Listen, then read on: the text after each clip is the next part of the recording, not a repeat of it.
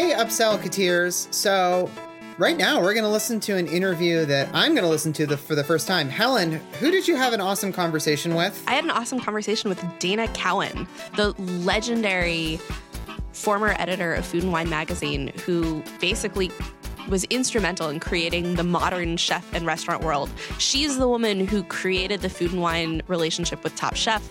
She's the woman who is in charge of Food and Wine's Best New Chef program for literally decades. She has not just been through it all as the food world moved from whatever it was in the mid 90s to this insane juggernaut that it is now, she was responsible for making it happen.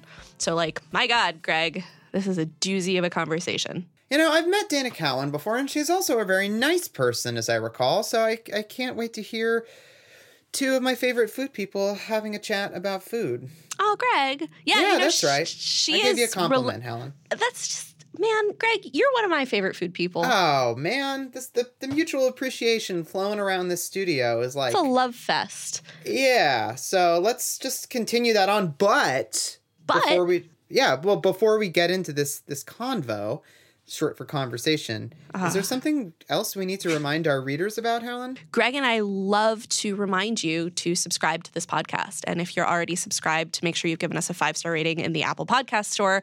And if you've already done both of those, tell a couple of friends about us. Make sure that the Eater Upsell is flung far and wide across the world. We kind of like what we're doing here, and we hope you do too. So, um, Dana Cowin, for over 20 years, for 21 years, was the editor in chief of Food and Wine magazine during, I think, arguably the most interesting time to be the editor in chief of Food and Wine magazine. Really, like the whole world changed on your watch. It was a perfect, perfect time before like B DBC, which is my initials before me. Uh, you know, there was a lot of interest in recipes, recipes, recipes, and not so much the lifestyle. And there was no Food Network, there's no chefs, there were no stars. The ingredients we had access to were so much more limited. And then Post, which is the last year, is still pretty great, but there are so many places to get your information.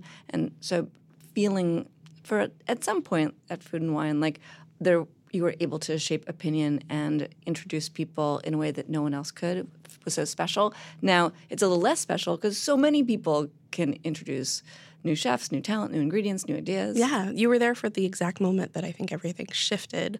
Not just you were there for it, I think you you architected the shift in food culture from this is what I'm having for dinner to this is the tribe I ally myself with. It's my community. It's my people. and now you have an awesome podcast um, called Speaking Broadly on the Heritage Radio Network, which um, folks at home, if you are not listening to it, you should definitely check out. You interview some of the most interesting women in the food world and adjacent to the food world? I have a couple of goals. One is everyone I talk to, a lot of people are really sick of what they're doing and they want to do something else. And I love coaching people through that. It's one of my weird mini passions. And the thing that people get hung up about is like, I love food, but what can I do? And these jobs that are unseen turn out to be completely fascinating. So I interview really successful women who have jobs who you probably that you probably haven't heard of. Like you didn't know that Mario Batali and Joe Bastianich have someone who's in charge of food safety and the environment who is responsible for getting rid of plastic straws and putting in paper straws or making much bigger decisions about the way that we eat and shape that that experience maybe that doesn't sound like a good job to you, but it's no, it's sounds... but it's really really um, interesting to me. And then these women share their insights and their um, how they became successful and their struggles because I think nothing's very interesting if there's no emotion or struggle attached. Sure, that's what makes a good narrative, right? Like seventh grade English class. It's like what's like man versus nature, man versus himself. You need an antagonist. Right? Yes, and in this case, it's usually themselves. it always, it always is yourself. The enemy is always within. Well, I think that the that whole notion of the the less obvious roles in the food world, or maybe the less spotlit roles, is a, such an important one, especially as food has become this cultural juggernaut. I actually haven't interviewed any chefs, which was not exactly my intention. But thinking about it now, you see the chefs all the time. Like if you want to know what April Bloomfield has to say, she's amazing and she speaks beautifully and frequently. But if you want to know how to be that there's a job called being a restaurant lawyer, like you don't even think of that. Yeah. So So, working on this podcast, I mean, working on hosting and creating and distributing this podcast has been a really phenomenal extension of this career that you've had, where, you know, as we discussed, you were at the helm of one of the most influential outlets for food culture at the time when food culture rose to its most influential place. How does it feel to be communicating in such a more intimate way? I know as we are across the table from each other talking into microphones, podcasting. I love it. I love being able to have a conversation. The thing that's great about inviting people into a studio and being able to go deep with them and you get to share so much more really than you can share on a page or even on a site. I mean at, at Food and Wine I oversaw everything from the print to the books to the web to the social. But I love being able to go deep. I love being able to talk to people who don't have a book project or they don't have a restaurant that's opening or they don't have an idea that's about to change the world because I'm interested in what's in inside them, what they are thinking and how they want to change the culture or the way in which they interact with this restaurant and chef and food world that I love so much. I also, as the podcast has evolved, I've thought about bringing in more of the things that I love. So I started with just interviewing women about success and their jobs and hoping to inspire people. And I realized that's a valuable thing to do, but it's also valuable to share like what I'm eating, uh, what I'm reading, new products that I've tried, and invite other voices into the show. And so I've really loved that. Uh, for example, I wrote a book called Mastering My Mistakes in the Kitchen because I'm a crappy, crappy cook. And it's, it's real. Like some people doubt me. I promise you, it's true. And I ordered four fondue pots, a lot. electric ones, of course, um, on Amazon. And Amazon's so great. You know, they arrive, they arrive the next day. I did a dry run of uh, the fondue and it worked out pretty. There were some kinks, but I, I worked them out. I had 16 people to dinner the very next night, and I'm ready with the fondue. I've got the pots all lined up, all plugged in, and I have two friends like ready to stir. We begin. There's the wine. There's the you know the cheese, and it won't take like it just won't. Congeal's the wrong word, but it won't turn into this beautiful cheese sauce, and it was freaking me out. Like I had tested it. Like what did I do wrong? I really really didn't know. Uh, it turned out that I'd omitted a critical step, which is adding cornstarch. Oh. Uh huh. But I had Daniel Gritzer, who um, sits Serious Eats, come on my podcast and explain what I did wrong, and just to save everybody else in America who might have that crazy idea to go order, you know, a fondue pod um, from making my mistakes. So I get to add in additional features. Or uh, Tina Ujlaki, who was with me at Food and Wine for so long, who has a golden palate. She talked about New York Shuk and her favorite condiment in the universe, harissa and preserved lemon. Yeah. So being able to shape something like that and share more than a single story, but to share products and all that, that is great. To figure out who a person is when they don't have a news peg. Yes, yeah, exactly. we've, we've circled around this a little bit, but I want to really dig in on it, which is the moment in your tenure as the editor of Food and Wine, the moment in the world where the food world suddenly changed, which you were so instrumental in architecting. And I think so. You you started your tenure as the editor in chief in '95. Mm-hmm. Is that yep. right? Yep. And I don't know if there really is a moment that we can pinpoint, but certainly by 2003, 2004, everything felt very different in the world of restaurants and chefs. And by 2006, 2007, it was like fever pitch. Was there a time when you realized, oh my gosh, things are changing? Or when you thought to yourself, I need to make this change happen? Um, I think what was exciting about being at Food and Wine was it's like you're on a skiff in the water and you get to move really fast and in the direction of the current.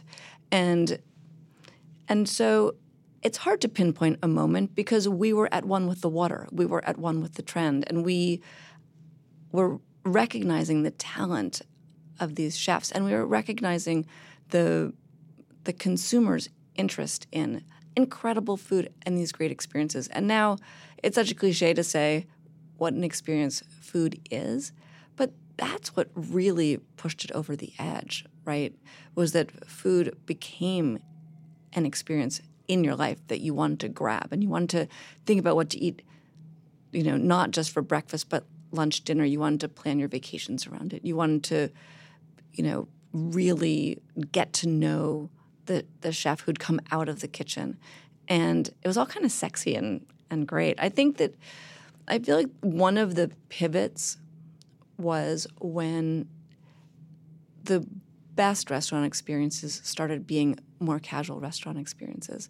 Because when the best restaurants and the best experiences were a little bit at arm's length, like you were paying a lot of money and the settings were rather formal, it became hard to like fall in love with that and make that where you wanted to be and how you wanted to interact in the world. But when you have Dave Chang come along and open Momofuku Noodle Bar, and the quality of the ingredients was so good, and there was so much creativity, and it was so much fun, and the music was loud. And I'm not saying, particularly for me, like loud music was a thing, but just cracking that perfect glass and realizing that a cracked glass is beautiful and that there's so much freedom of expression and that that freedom is what made the food world so great and embracing all kinds of different cultures. Like that crack from uh, you know um, french the french stranglehold and then you go to the french american um, restaurants. And that was amazing because of the rise of uh, america as a place where there could be really good food in america. But I, I feel like the the divide we crossed was when it wasn't just the French and American or Italian and American, but it was the um, like the creativity that came from someone's background, like like Dave, making honest but really gutsy food, like taking the gloves off. I feel like that was the change, and that I think your timing is probably right, like 2003, four, five, and then it caught on throughout the entire country, which was also in, so exciting to see. Could you feel your readers' perspective on this evolving? I think that there was more and more connection to the places we were writing about and the and the chefs and their sort of rabid um, interest in the what's new and what's next and you, we could never give enough of that nor insight into the interior life of the chefs right?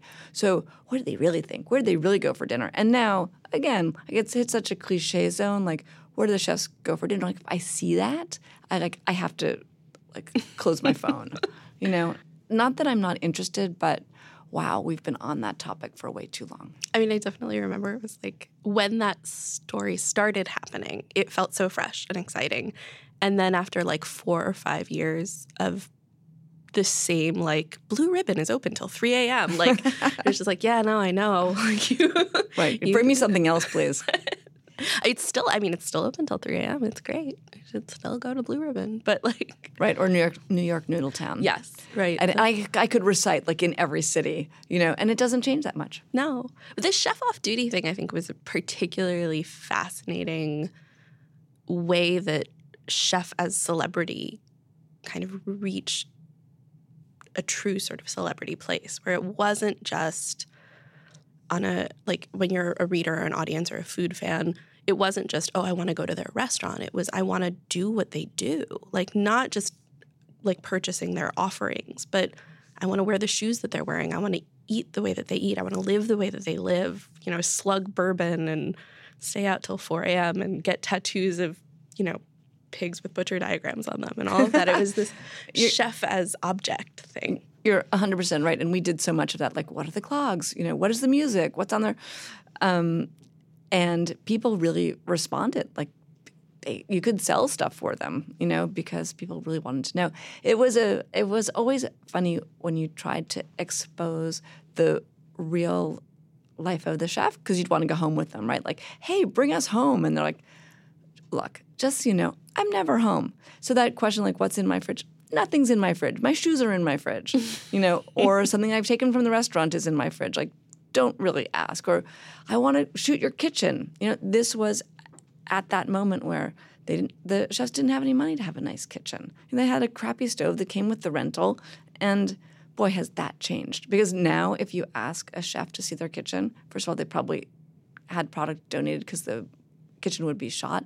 The kitchens are gorgeous, you know, and they're now, even if they don't cook in them, they certainly can, you know, heat up foods from the restaurant really beautifully. Sure. so good for reheating. Yeah. No, that's very true. And you know, part of all of this and and I think so essential to the impact that food and wine had on the evolution of food culture was Top Chef.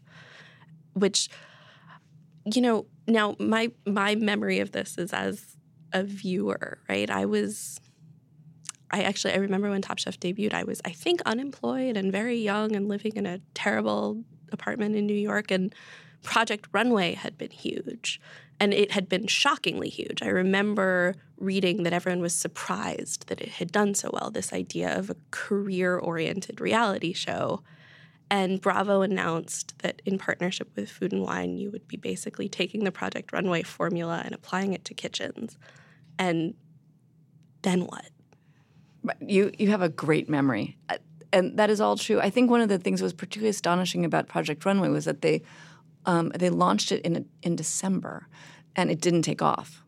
And an executive at Bravo, Lauren Zalaznick, was like, "I believe in this show. Like this is going to work. We just."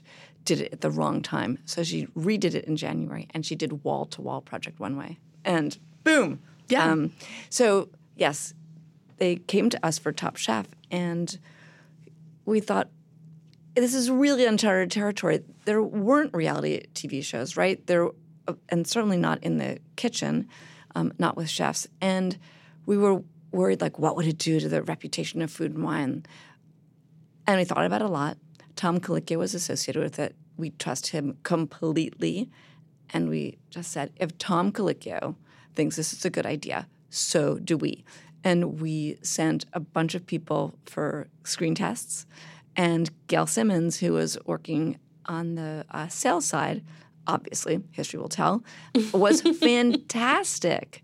And so we immediately had this really exciting partnership with Top Chef and going to be on Top Chef, which I got to do as part of the deal, was really one of the most fun parts of that job because every challenge was different, every location was different, every interaction was different. You would meet incredibly talented chefs, you'd have incredibly good meals, and you'd have just terrible meals, you know, which are more entertaining and much easier to talk about. so it was the full range. And then we, of course, wrote about the the winners in the magazine, and we uncovered some incredibly great talent that way. Like Stephanie Izard was the first winner, right, of the first season, or was it she's second season? Um, Harold Harold Dieterle, Harold Dieterle. was the um, winner of the first season, but Stephanie is such an incredible. I mean, Harold is a great cook too. Stephanie's an incredibly talented cook, and sometimes when we were thinking about the Food and Wine Best New Chef Award, it was we had to think, well, if they won Top Chef, what does it mean for them to also win Best New Chef? Is that a good thing? Is that weird? Um, but you know, Stephanie's cooking was phenomenal. Kristen Kish, another incredible chef to come off that show, who became really part of that food and wine family. Yeah, I mean, it it launched. Not that it launched careers. I mean, obviously they were already working cooks. They had careers that were on very forward moving paths, but it it rocket boosted so many careers. It was it was so fascinating to watch the world change because suddenly it wasn't just ultra famous chefs who were on our televisions and were in our consciousness. There was a whole spectrum of celebrity. And I think it also got people very involved in the idea of what happens in the kitchen, how exciting it is, the adrenaline, and you as a viewer feel the adrenaline, the chef feels the adrenaline. And then when you go to a restaurant, like you know more. Or if you're in your kitchen and you're making something, like my daughter who watches Chopped and Top Chef, she has, of course, no formal training. She is all of 16 years old, and she's really confident. And I swear it's because she watches food TV. It makes it real. You know, it, it eliminates the whole, there's open kitchens and there's food TV. And what happens on a show like Top Chef or Chopped is so radically different from what happens on like a stand and stir. You know, like a Molto Mario kind of like I'm at the counter, everything is pre prepped in front of me. I'm speaking slowly to you, the audience. Like, Although I really, I'm a huge Oh, I- fan of the no, Multi- I mean, Mario yes. shows, and he imparts so much knowledge and wisdom as he dumps and stirs. So but watching, you know, 15 chefs race against the clock and actually chopping the garlic and Yeah. like actually, you know, cooking the way that you cook when you're not also teaching can be so powerful. that's true, and it's exciting, and you're rooting for somebody. Oh God, competition is great. I love it. So, do you watch food TV? I watch some t- food TV. I am not a huge TV watcher in general. I'm more, it actually reflects the way I do so much in my life. I'm a taster. So if I'm eating a meal, I will taste a ton of things. Uh, if I'm watching TV, I will sample a lot of different things. It's very hard to get me to sink into one thing and go deep, long, and strong because you know, you could call me like a hummingbird. I I want to try all these different things. I want to be exposed to them. I want to know what they're about, and I, you know, it's very hard to velcro me to um, a station or an idea. So, like, you'll you're a channel flipper. I'm a absolutely a channel flipper. I respect that. The only thing that I have stayed obscenely connected to, which is one of those like really uh, TV shows, is Gilmore Girls. Really? Uh huh. Really? Oh my God, you predicted exactly my response. Yeah. well, okay, let's talk about Gilmore Girls. Did you watch the reboot or the the the coda? I guess. So I didn't discover Gilmore Girls until like a year ago. So it's not like I have a history with it. But I got really obsessed with it. And of course I watched the Coda. I mean, I really I was, you know, giving myself only a little Gilmore Girls at a time so that I wouldn't finish too soon and I We covered the the Gilmore Girls coda extensively on Eater, and one of the things that we've been realizing, I mean, maybe we knew this all along, is that so much of culture, especially on TV, that doesn't present itself as food TV is secretly actually all about food. I mean, Gilmore Girls is a show that has at its heart the notion of restaurants and food. And I mean, you know, there's a lot of other stuff at its heart too. And also like as a journalist of approximately age Rory is supposed to be, I am deeply annoyed by how she presents reality. But like, but no, it's but it's it's kind of a food show. You know, it's there in everything. Well, certainly when they brought Luke's Diner to life, you know, um, I do wonder, like, what would that show have been like if, you know, Stumptown and like the coffee revolution had happened? Like, Sure. would that have been a completely different meeting place? The Would third been- wave coffee. Exactly. Can you imagine? And everybody would have had computers, which of course, you know, would have driven Luke crazy. But like, would the coffee have been good or bad? You know, would it have been, um, you know, one girl cookies or like what would have the what the food would have been? Would Luke have been just an insufferable coffee bro? Exactly. just, like going on and on about his single origin, hand roasted, small batch, blah blah. Well, the, and then you have other shows like Master of None, like the new crop of shows that I think in some ways are kind of picking up the legacy of shows like Gilmore Girls that are kind of exploring how people make their way through their lives. A show like Master of None is intentionally built with uncountable references to the real food world. I mean, you mm. can go through and pick out the restaurants in New York that scenes take place at. They mention sites like Eater. You know, it's it's not in a in a non-food world. But I mean, I mean, Aziz is absolutely obsessed with food, like genuinely, truly. And what I love about that is how the character, the person, can shape the show in that way. Like the Gilmore world is completely fake. The Aziz world, pretty real for him. Celebrities who are obsessed with food are such an interesting phenomenon to me. I think, you know, you have your Aziz, yeah, but he hasn't written a cookbook yet. I guess I should say yet, because I feel like so often a celebrity will kind of out themselves as food obsessed, and you'll start if you follow their Instagram or whatever, you'll be like, oh no, they're at all the Jon and Vinny restaurants. Like I was gonna say it's really all about the Instagram. I mean, you can follow them like Chrissy Teigen, who obviously had a gigantically best-selling cookbook. You know, if you read through her Instagram, you're like, oh my god, you actually you love food, really. And so when you do a, a cookbook, there's something authentic about it, which is nice. Which is not true for every celebrity, of course. it's a weird thing, right? Like the celebrity cookbook thing. Yes. But I, I think that what's interesting is that it can hit, like it can work if there's authenticity. And, you know, that's like a crappy, horrible word. But whereas with some people, you believe them. And then when you look at the recipes, you believe them. Like there's a transfer of trust. Mm-hmm. And so often the relationship between a celebrity and food is not a trusting relationship. Sure, that's absolutely the case. I think, you know, Chrissy Teigen's cookbook is a phenomenal cookbook. And there were probably plenty of folks who were skeptical of it. Like, how is this hot model going to come out with a good cookbook? But as you said, she's legit. But then on the other end of the celebrity cookbook spectrum, you have books that come out with astonishing frequency from from folks where it kind of feels like they sat down with their agent and they were like, "Listen, the roles are drying up. Why don't you try the food world? That seems like an easy one to crack." or more so, no books are selling. Oh, wait a minute. You know what books are selling? Cookbooks are selling. Why don't you do that? Yeah, and like out of nowhere, suddenly they're like posting Instagrams about how much they love roasting Brussels sprouts, and it's like, oh man, Okay, what's your pet like what's your biggest pet peeve of celeb cookbook? Oh my god, like the specific book or the Yeah, or things that they or- do. Oh God, there are so many. I don't know what's yours while I'm priming the pump.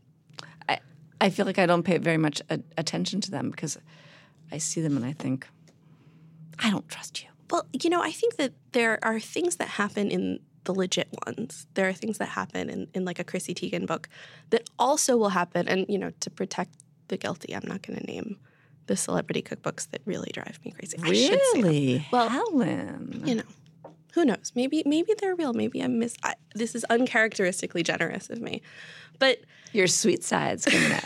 but I think, you know, the introduction to a cookbook is always for me the most fascinating part because it's where the reality of the author comes out. And in so many of these slapdash, like, I'm going to salvage my D list career celebrity cookbooks, the intro is like, it's like Mad Libs. It's like, I grew up cooking by my grandmother's stove. Trust me, I really love food. All of my friends love my dinner parties. And it's like, man, of course, all your friends say they love your dinner parties. They love you. like, they don't love your food. You're making like really boring, boneless, skinless chicken breasts and talking about how they're naughty because there's sugar in the barbecue sauce. Like, no, dude. Bad. Um, it does. Mad Libs makes me think of Mad Libs um, restaurant menus now, which is my total pet peeve. Um, is this something that you've noticed? Yes, but tell me more. So there's a sign at a restaurant right near your studio, and it has the breakfast bowl, and it has every trendy ingredient of the moment, and it made me laugh. You know, it had maca powder, and it had blueberries, and it had coconut yogurt, and um, it had like maybe some granola, and I thought like it's a travesty. It's like I have a jar or a bowl, and I'm going to take one from every column of every like trendy item and put it together. And I think people will come and buy it. There's probably chia seeds in there somewhere. Almost certainly. And probably acai and like goji berries and exactly. unicorn powder. And and I just think, wow, is that what we've come to in certain parts? I think the the healthy zone is particularly mad libby to me at the moment. You know, like take one avocado toast and take one acai bowl and take one, and um, it's kind of disappointing. What do you think? I agree. I absolutely agree. Though the the the healthy wellness thing is also I think kind of a new facet to our cultural obsession with food. There used to be a really bright line between we're talking about health and we're talking about food and food meant pleasure. and health was like in you know prevention magazine and suddenly we have things like bon appetit launching an entire wellness oriented sub vertical and it's integrated into an area that used to be entirely about pleasure and now it's like finding pleasure in control Absolutely. I think that's a great move forward. At the same time that we have, you know, like smashed patties and gooey cheese and, um, you know, crazy milkshakes, there's also a concomitant interest in health, wellness that spans, you know, um, quite a space because it's not just like I'm making a great smoothie, but it's lifestyle or it's um, balance. So I was talking to Missy Robbins, who has Lilia um, in Brooklyn, and she's an incredible, incredible chef. Talking to her about the way she runs her kitchen now and the importance of balance for her team, I just I thought that was so compelling. And you know, she brings in people to do yoga, and she makes sure that they take time off. And whoever thought that that would be the evolution of the kitchen? But I feel like when the restaurant world is part of the real world, that's where the, f- the future of restaurants is. And I feel like Lilia marks a new phase in that way. Often when a chef or a restaurateur publicly makes a move towards a more professionalized or employee wellness oriented work environment in their restaurant, there is a fairly vocal backlash from some other chefs. I'm thinking, you know, specifically, you'll have someone who says, Oh, no, my kitchen doesn't have yelling. You know, I treat people with respect. And then you'll have a certain subset of maybe a, a particular type of broy chef who will take to Twitter or Instagram or Facebook and be like, if you can't handle me saying, go fuck yourself in the kitchen, why are you in my kitchen? How do you feel about the the part of the food world that isn't ready to move forward?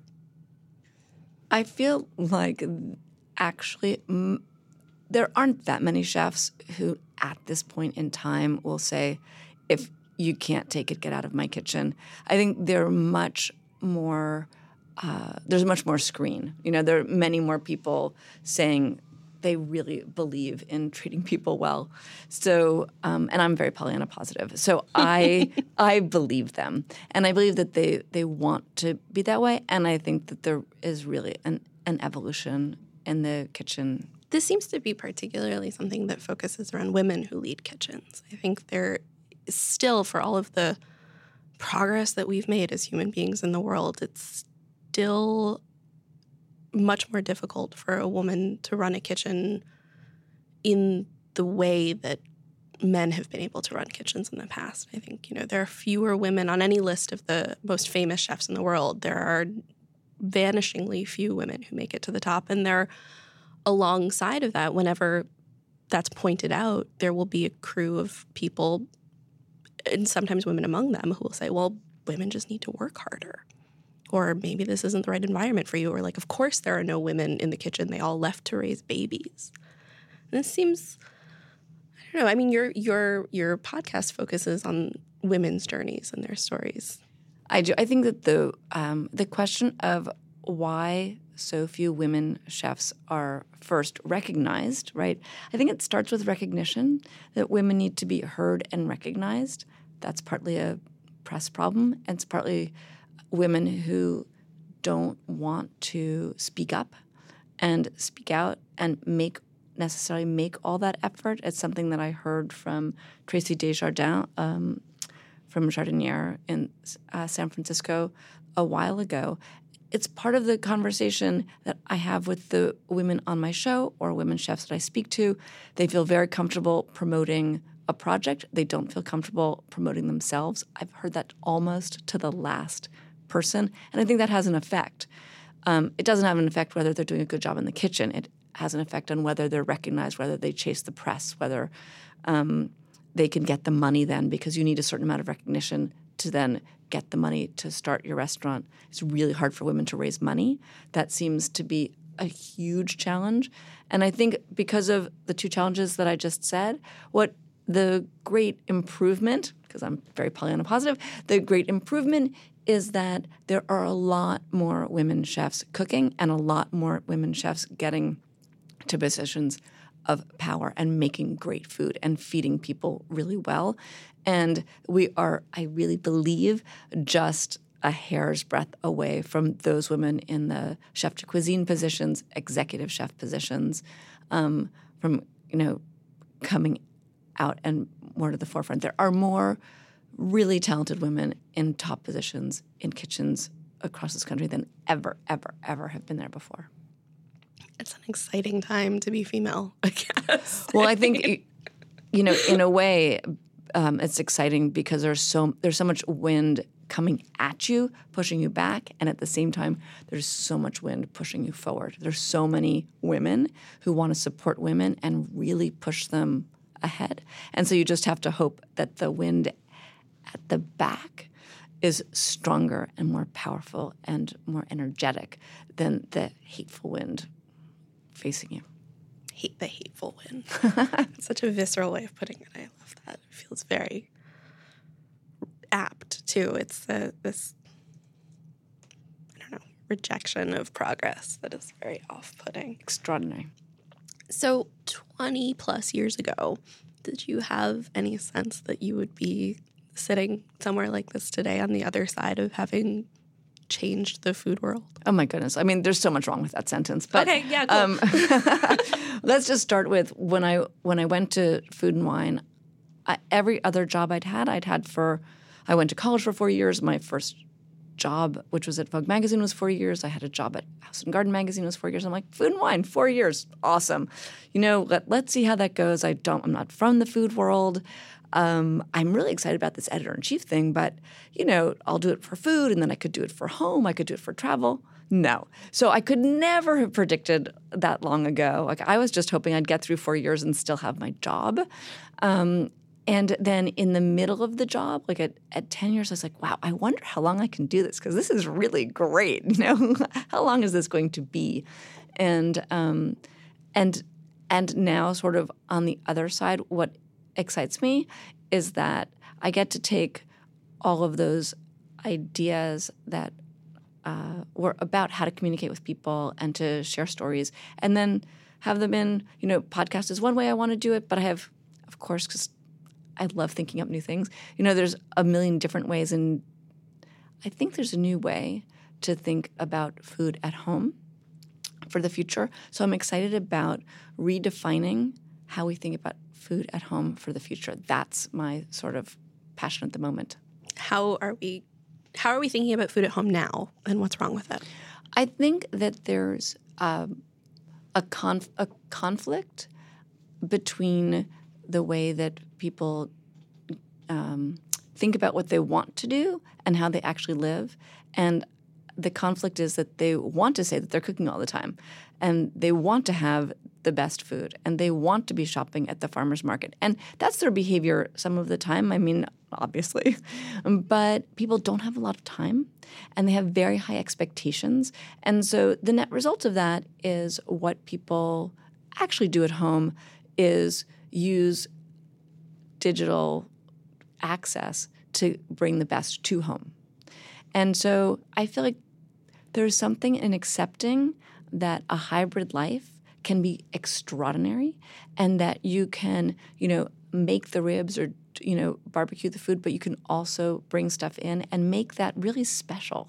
And so I believe in the specialness of gathering people and that we should all lower the bar and expectation about how you get those people together and how you feed them this great food. How do you feel about that debate about whether meal kits actually count as cooking? I don't think that's really a debate. I think it's cooking. I think it can be great, and I think it'd be a total pain in the butt. Um, you know, I think if you hack a meal kit, I, I, I think hacking meal kits is, is great. Um, I think that meal kits can take such a long time. So, meal kits save you some things that are excellent. Like a meal kit will save you the time of shopping. It'll save you the time of some chopping, some prepping, and mostly it'll save you the time of thinking, what in God's name do I want to cook tonight? Because that can really be the obstacle between you and your meal, and you're so bored. So um, I think it's a boredom alleviator. But then there's cooking, and I think people don't have a whole lot of time. So I think that you can fall into a meal trip meal kit trap, and that trap is, oh my God, there is this cardboard box in my refrigerator, and it is you know taunting me, and it's saying, haha, you know, I'm going to go bad. You have to cook me. You have to cook me. You have to cook me. And um, so I think that's a just. I think that can be discouraging. Yeah. I mean, have you ever subscribed to a meal kit? I have not ever been a regular subscriber, but I've cooked from them a few times and I've tried a bunch of different ones. And for me, it is that kind of paralysis of choice that often prevents me from cooking dinner as often as I would like. So I like that the meal kit kind of chooses it for me. But the real win for me with meal kits has been with my husband, who's not really a cook. Well, he is now in large part thanks to meal kits because. So do you think having cooked from meal kits, he could now like buy some chicken and some broccoli and come up with a, a meal that has a sauce? Well, that's that's the bridge that I think that we have not quite figured out as a culture, right? I think that I know lots of people who have crossed that line. I, there, there are folks who work here at Eater who we've talked about the fact that like they much like you were saying, you know, you were the editor of Food and Wine and didn't know how to cook just because you work at Eater doesn't mean you really know how to cook either. Like we go out to eat in restaurants all the time.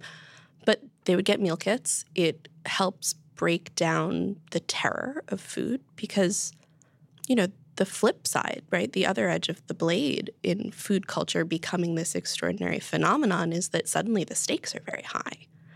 And everybody's Instagramming their perfect off the cuff dinner. And what you don't see is the massive mess in the kitchen or the right. five ugly avocado toast that you made before you made the pretty one. And so it can be very intimidating. And the truth is, and I'm sure you learned this over the course of, of putting together your cookbook and, and most anybody I think who, who kind of comes to cooking after a period of intimidation, you realize that it's actually kind of easy. It's just scary. No, I don't really agree with you. I mean, I don't I, I don't find it scary, right? Because I don't I don't have a, a bar of failure apparently, you know. So like it's hard to be intimidated. I think it can be really irritating because it doesn't come out right.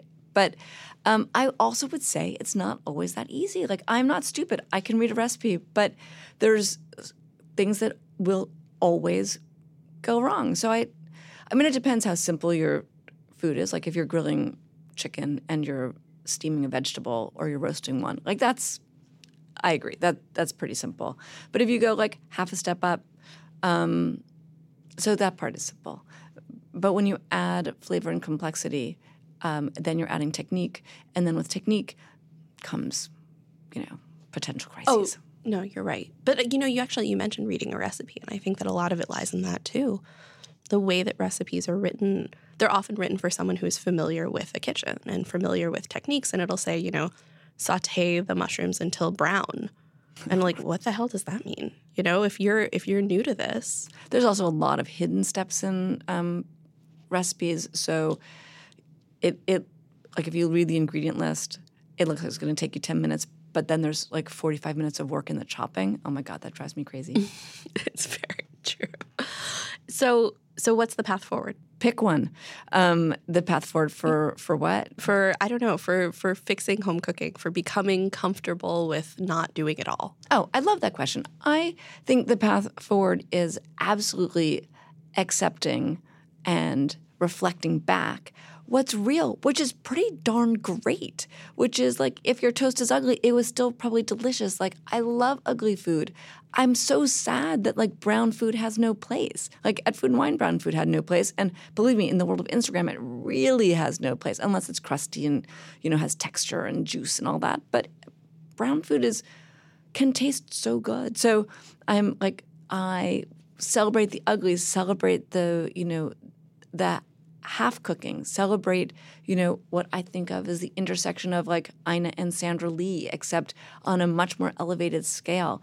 And then take the things that you think, you know, are you're like if you're going to order takeout, like make it a meal. Just because it came in a cardboard box with someone on a bicycle doesn't mean that when you put it on the table, it can't be for friends and be celebrated. And I just I think that the um, breaking the reality and accepting you- want to eat really good food quickly. Uh, I feel like that's totally the path forward. And to break any of that concern that like it has to be perfect, it so doesn't. It should be delicious and it should be fast and it should be everything that you love on your table all the time. That sounds perfect. Well, I don't know if we can get any better than that. So I think it's probably time for us to have the lightning round. Great. Woohoo, lightning round music. Um, today we have a guest lightning round question asker. It's Monica Burton, one of our editors at eater.com. Hey Dana, this is Monica Burton. I'm an editor on Eater.com and editorial producer on The Upsell, and I have some questions for you. What now deceased person would be your ideal dinner companion? What um, dead people? Ju- wait, they're they're going to be alive when I have dinner with them, right? Um, I don't know. Freya Stark, a world traveler, an adventurer from another time and place who can um, make the world in, around her and around me seem incredibly exciting. A woman who's stood out. That's a great answer. no, that's fantastic. How about a food person? Oh, do I need a food person? No, I'm, I'm just modifying Monica's question. oh, um, the food person has to be dead, huh? I guess we could arrange their death for the sake of the dinner party if we have to. um, I I'd bring back Julia Child. I loved I loved Julia. She was so entertaining uh, and so generous, and I loved having dinner with her when she was alive. So I'd love to be able to repeat that because I didn't have that pleasure often enough. But you had it at all, which is incredible. I I did. I went to um, Julia Child's house in Boston, and she drove me and Tina Ujlaki, the executive editor of Food and Wine, to um, a meal in Boston, and it was the most terrifying ride of my life because though she could cook, she couldn't really drive, and she liked the meal, but she didn't love the meal. And from her, I learned this, you know, very important phrase. We really had such a good time. And that seemed to make the chef very happy. That's a very good phrase. Isn't that good? That is really, I feel like that's kind of in the same frame as like saying to someone, wow, you really did that.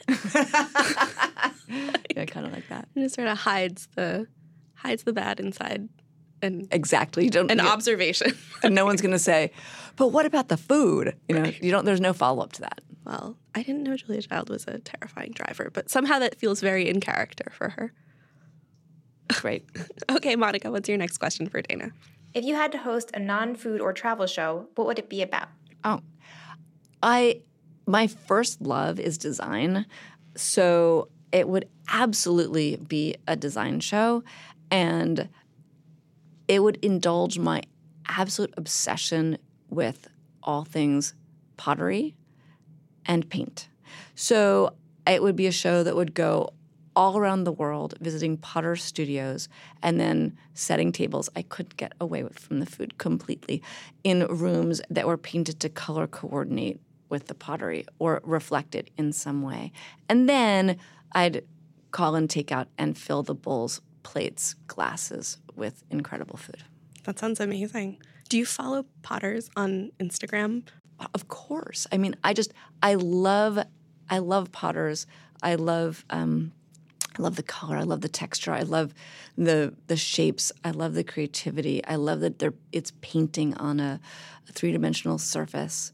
I could watch videos of people throwing pots on a wheel like all day. Right. There's people have yolk porn, which doesn't really do it for me, but you know, clay shaping, coming together and going apart and coming together and it's great. It's so good. Monica, what's your next question? What's something you can do on a podcast that you can't do in writing? The thing you can do on a podcast that's really hard to do in writing is, you know, laugh, tell a joke, be spontaneous, go into strange little whirls and worlds that seem like too much of a digression in print, but in conversation, you get to make discoveries that aren't so linear. And I love the nonlinear relation of um, people and words. That's great. Yeah. That's a that's absolutely true. I never thought of it that way, but you're totally right. Cool, Monica. That was a fantastic question. I bet you have more. Come on, Monica. What's the worst dining trend right now? Oh, but you're such an optimist. We're forcing you into negativity. Monica, this is vicious. I love it. the uh, I think I probably mentioned the the thing that I like the the least, which is Mad Lib's menus, and a Mad Lib menu is one where the chef does not exhibit any personality, but it's a collection of the memes, tropes, and best of lists of other people's original ideas. Yep. That'll do it. Dana Cowin, thank you so much for joining us today. Thank you so much for having me. It was so much fun to have this conversation. Me too. Not me too. What do I say in response? Yes, it was. It was so much fun. Doesn't your you- mom you say have- like just say thank you? Just say thank you. Thank you. Thank you. Thank it you. was. This was great. This has been such a delightful way to spend an hour. Thank you for joining us. If our listeners want to find more of you, where can they find you? Where can they find your podcast? Um, they can find me at FW Scout on Twitter and on Instagram. And they can find me also at Speaking Broadly on Instagram. And the podcast Speaking Broadly, which is hosted on Heritage Radio Network, can also be found on iTunes and Stitcher. And listeners at home or on your commutes or wherever it is that you have our voices in your ears, a reminder that if you're not already subscribed to the Eater Upsell, please subscribe. And if you are subscribed, tell a couple of friends how great we are and encourage them to subscribe too. You can also just like grab their phones and subscribe them without their knowledge if that's the kind of relationship that you have with them. We will go into the credits now, and I did a bad outro, and it's fine. Cool. The Eater Upsell is recorded at Vox Media Studios in Manhattan and Los Angeles. Your hosts are me, Helen Rosner, and Greg Morabito, that other guy whose voice you hear on every episode. Our executive producer is Maureen Giannone. Our associate producer and editor is Daniel Janine. Our editorial producer is Monica Burton. Our studio team is Miles Ewell, Alex Ulreich, Paige Bethman, and Stephanie Broderick. And our editor in chief and fearless leader is Amanda Kludt. But of course, of all of these people, the one who makes all of this possible, without whom none of this could exist, without whom we would just wither and die, is you, dear listener. You. Thank you for listening to what we do here, and thank you for being your beautiful self.